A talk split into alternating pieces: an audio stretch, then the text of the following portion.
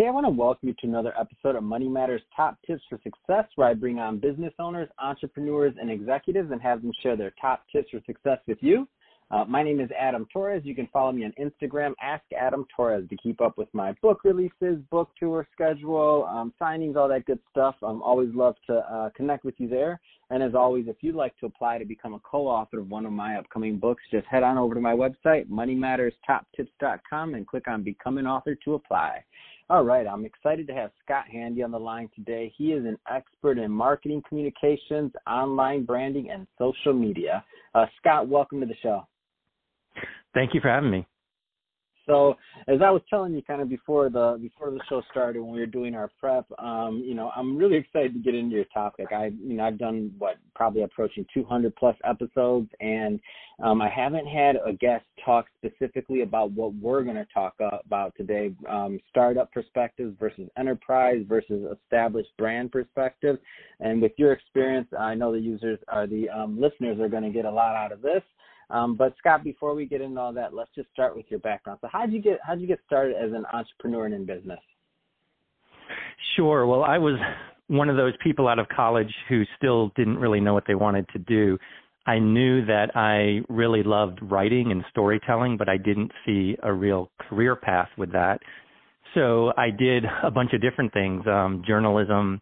I went to graduate school for writing. I taught writing um, at at colleges and then through AOL really was my first real breakthrough digital writing role. Um, and from there, it just grew, and I started working for um, different enterprises and businesses and some startups as well, and just grew into business writing and using my storytelling skills and writing skills there.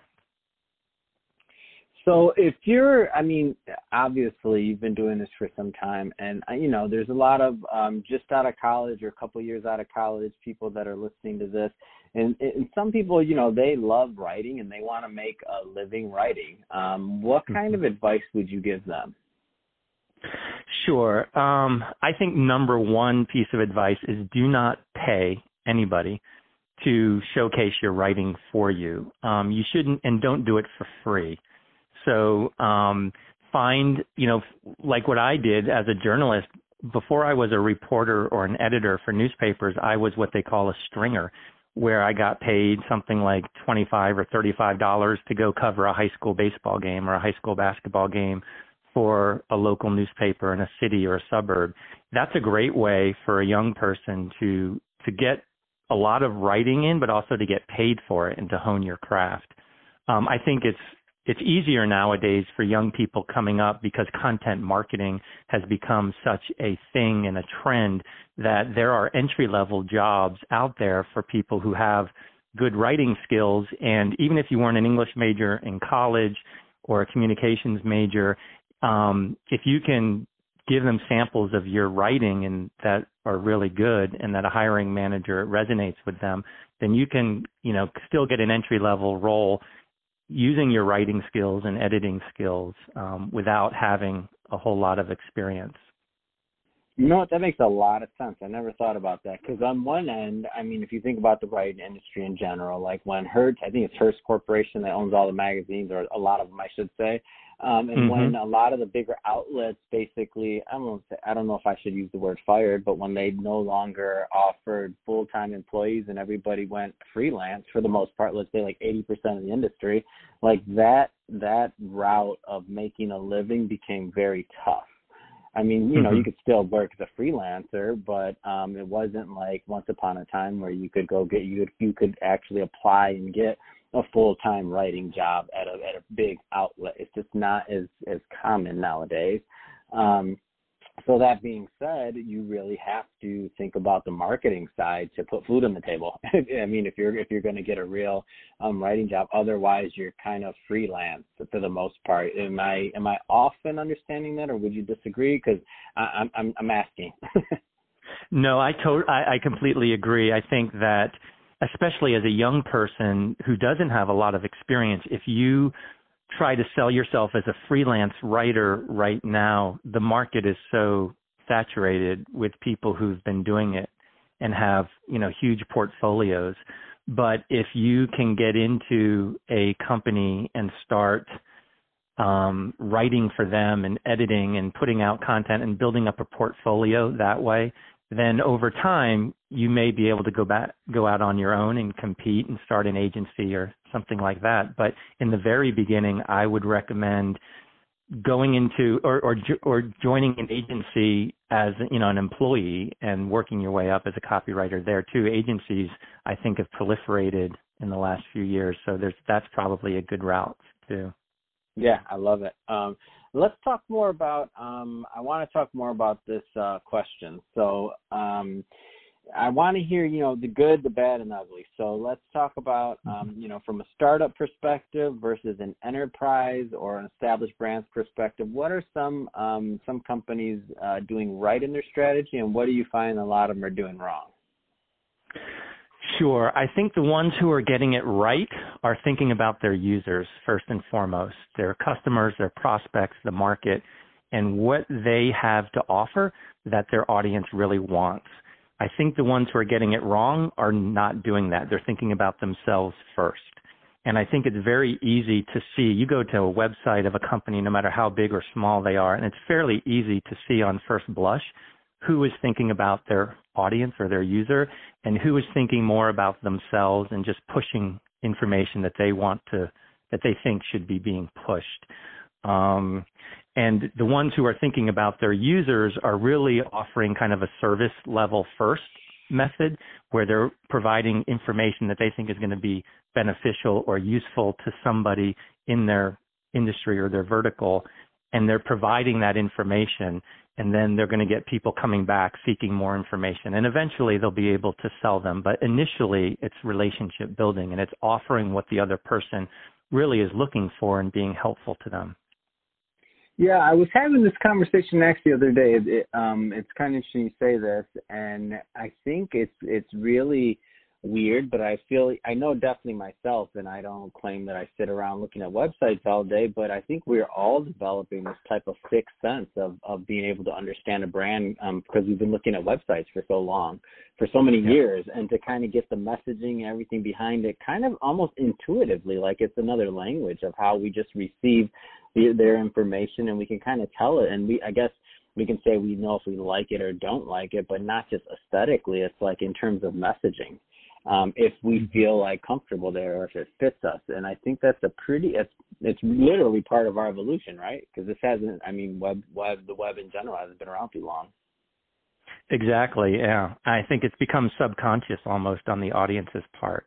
They can just feel whether they're trying to just push me and sell me something or if they're actually giving me information that they believe I'm actually going to find useful.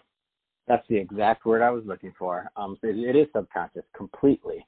Um, so what do you think some of the big brands are doing right that a smaller brand can emulate in their own in their own likeness, of course?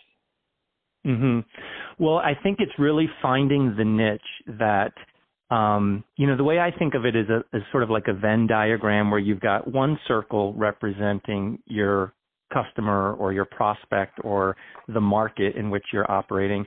And then the other circle is yourself. And you have to really find that overlap of what you have to offer that that audience or prospect is looking for.